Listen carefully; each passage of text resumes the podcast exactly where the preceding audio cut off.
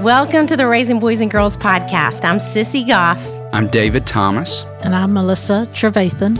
And we're so glad you've set aside a few minutes to spend with us today.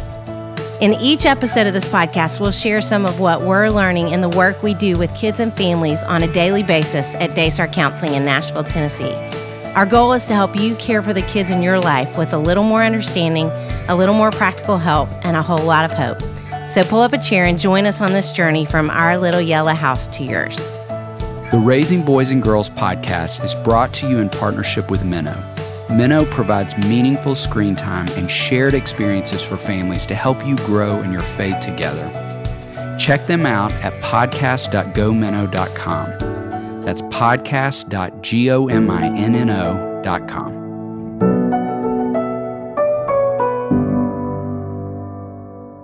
We are glad to be back with you guys today, and we're really excited that we're kind of easing back into season three, which is going to release after the holidays. And tell them what it's about intentional parenting. Intentional parenting, and we are super excited about that.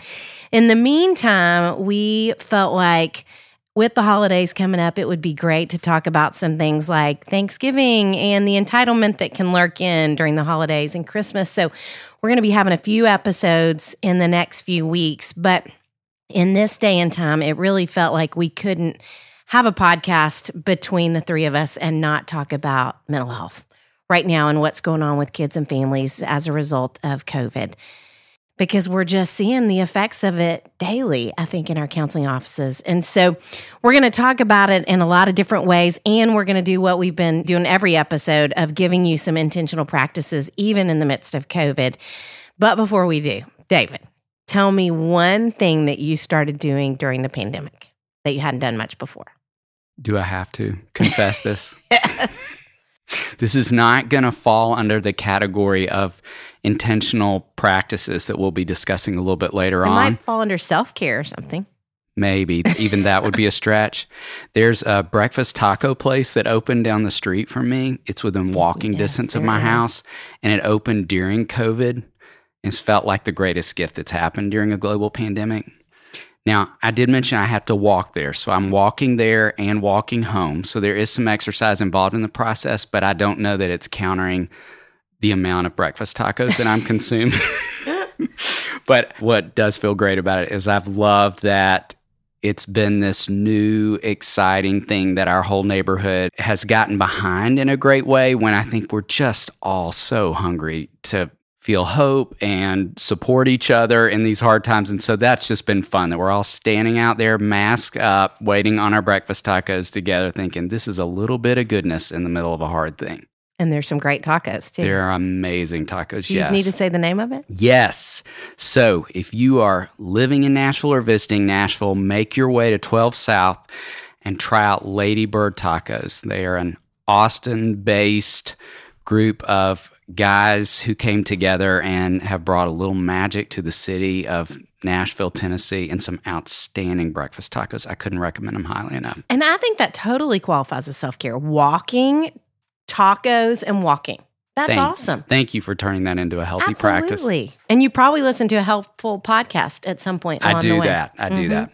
What about you? Well, we both turned 50 during the pandemic. And Did mine, you need to tell I'm that? sorry. Yeah, it was awful. Can we edit that out? Mine was during stay at home orders here. And I had all these beautiful plans for my 50th year. One was going to Africa on a safari. There were a lot of really exciting things coming, all of which obviously didn't happen. And so I decided it was time to get myself a 50th birthday present. And I have y'all have heard me talk about her potentially on seasons before, but I have a sister who's 16 years younger than I am. She's my only sister. And she has a little fella who is about to turn two named Henry.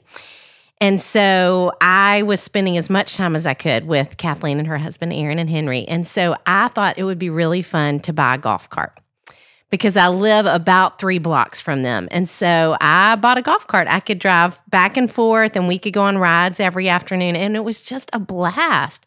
And same thing to be outside and see people and get to know people. I never thought a golf cart would be self care, but it was absolutely self care for me. I love that. And you didn't get to go on the safari, but you are on a golf cart and toddler age boys are kind of like zoo animals so there's a oh, li- there's some of those elements coming together in that, is so experience true.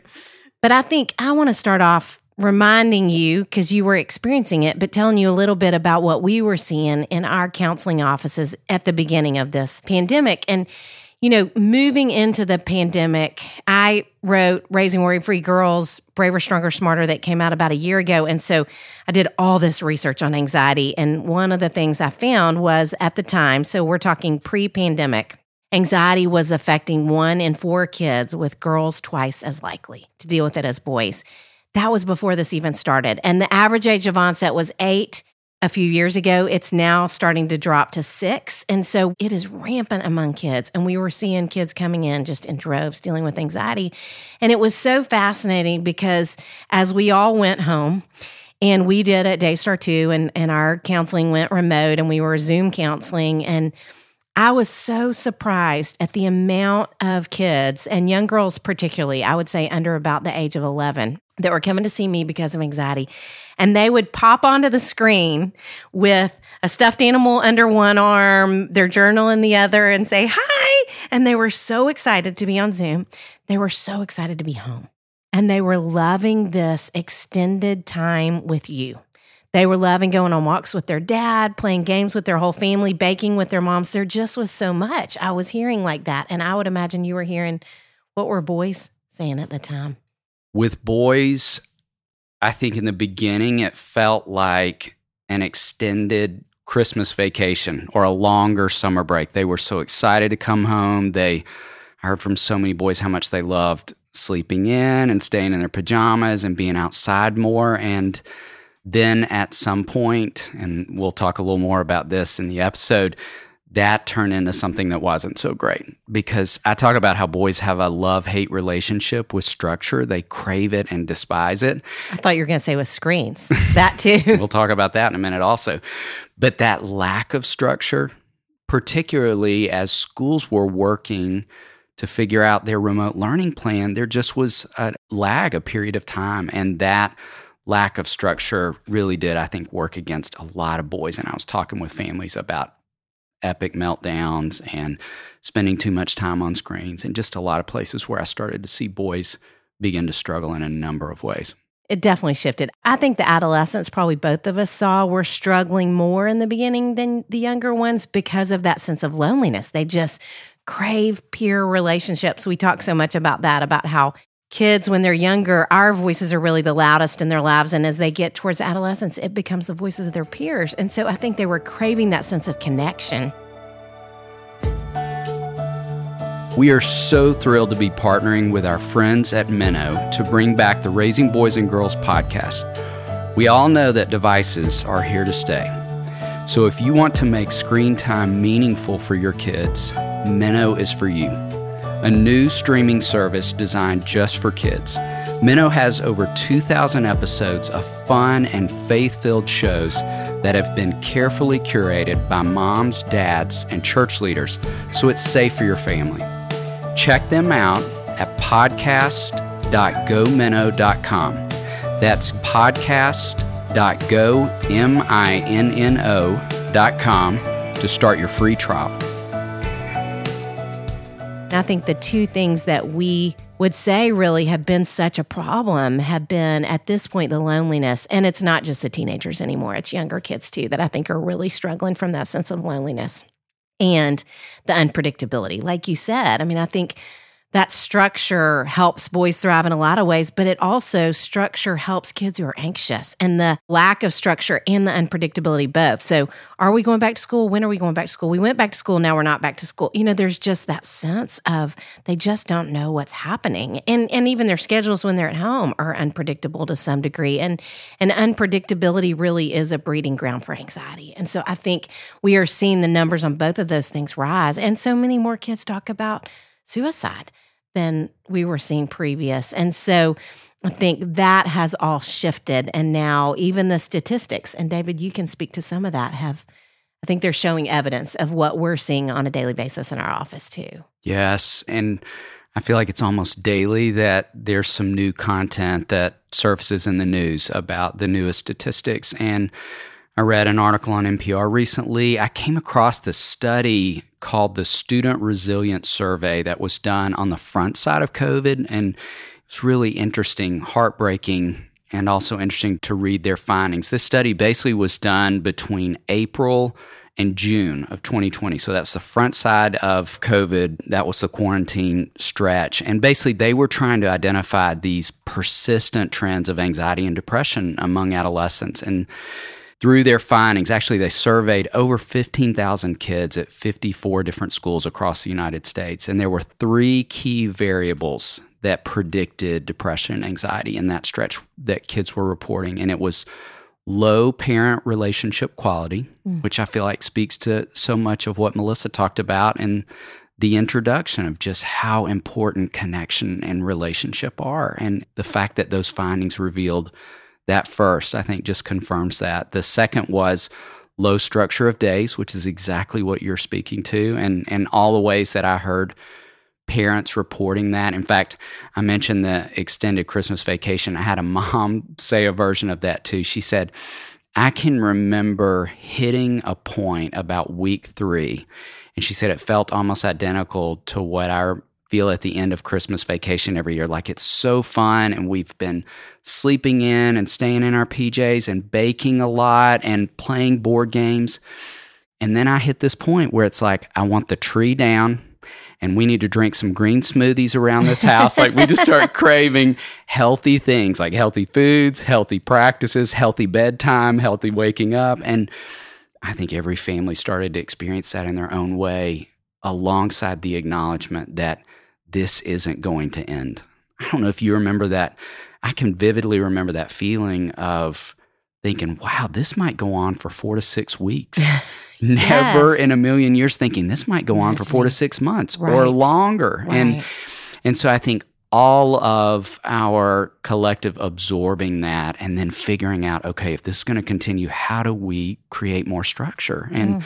so it's no surprise that that was the second finding. And the third was high distraction, which is obviously connected to technology. And I don't know that I've sat with a family throughout this whole process who has not in some moment the parents said to me they've been on a screen way too much you know or i had to hand them the ipad just so that i could do my job so that i didn't lose my job you know and where i think every parent felt desperate that screens were becoming babysitters in different moments because they were trying to work from home and where obviously kids needed to be on a device to do remote learning and the combination of all those things meaning that kids have spent way too much time on a screen. And it was interesting you talked about what it was like for us at Daystar as a practice to move to telehealth. And we as a staff talked about what we all felt like as we were sitting in front of a screen all day and how Ugh. all of those things we talk yes. about when we teach classes on technology, I was experiencing. Like I could feel something different happening in my brain and my body. I needed counseling myself at the end of counseling. No, every day I was in such a bad mood. I know. Yes. And I was thinking, we have all the yes. resources of adults. How right. much more this is impacting so kids much. and teenagers who are camped out in front of a screen. And so,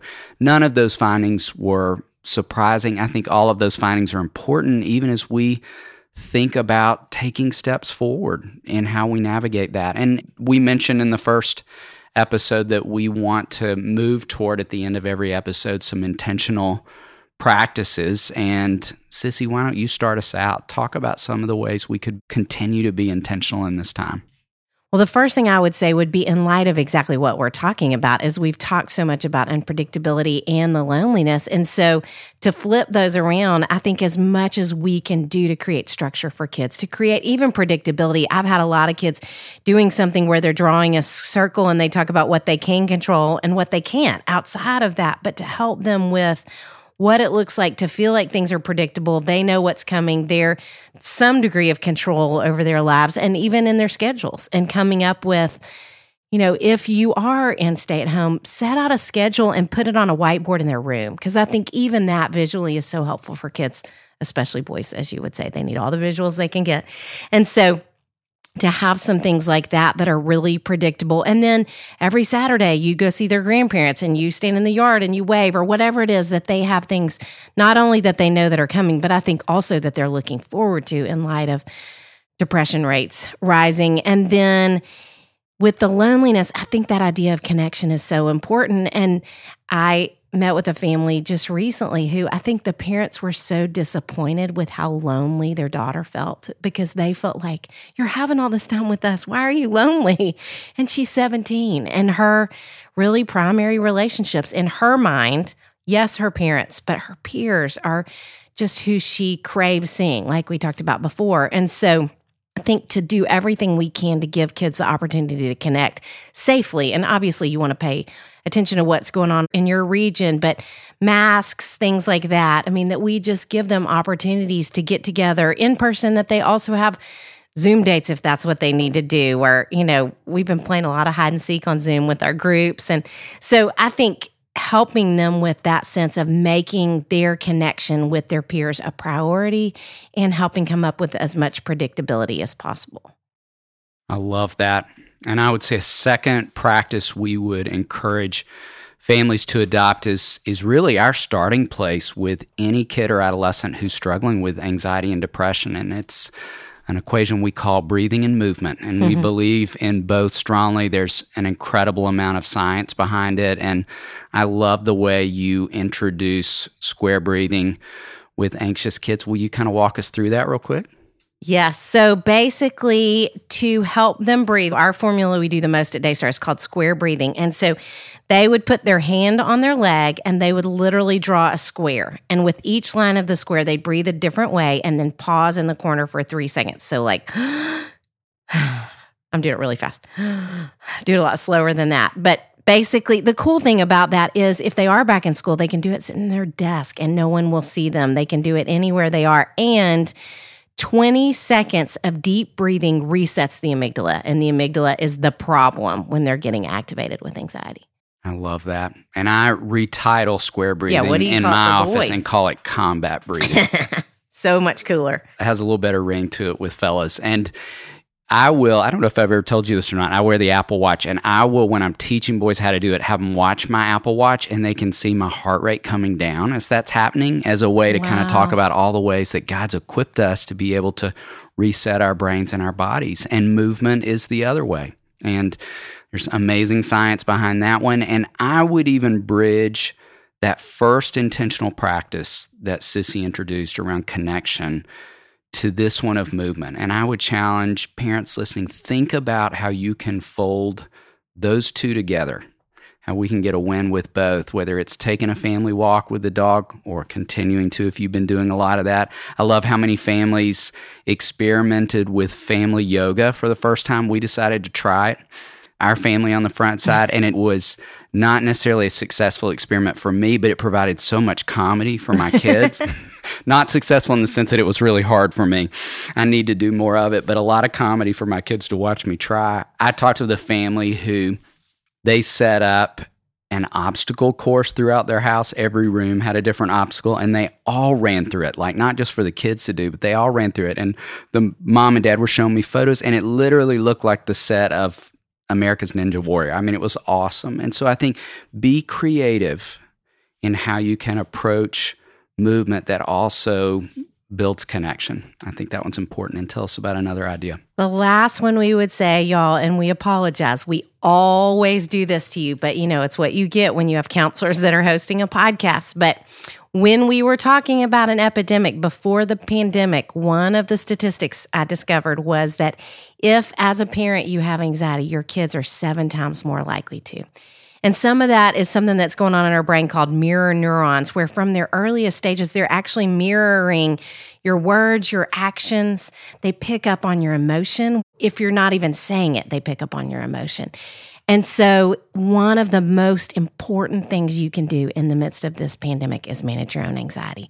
Because if they're anxious at all, they're going to pick up on yours and it's going to make theirs worse. And I'm sure seeing that, I feel like in the last few months, seeing folks here, I can tell when parents are really anxious and I feel like I bring their kids up and the kids feel like they're struggling more than some of the other kids I'm seeing. And so, do your own breathing, create your own version of Ninja Warriors, whatever it's called. Get a golf cart, walk your dog, go eat tacos, any of the things that help you with self care too.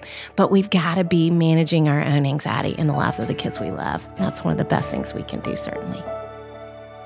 The Raising Boys and Girls podcast is brought to you in partnership with Minnow.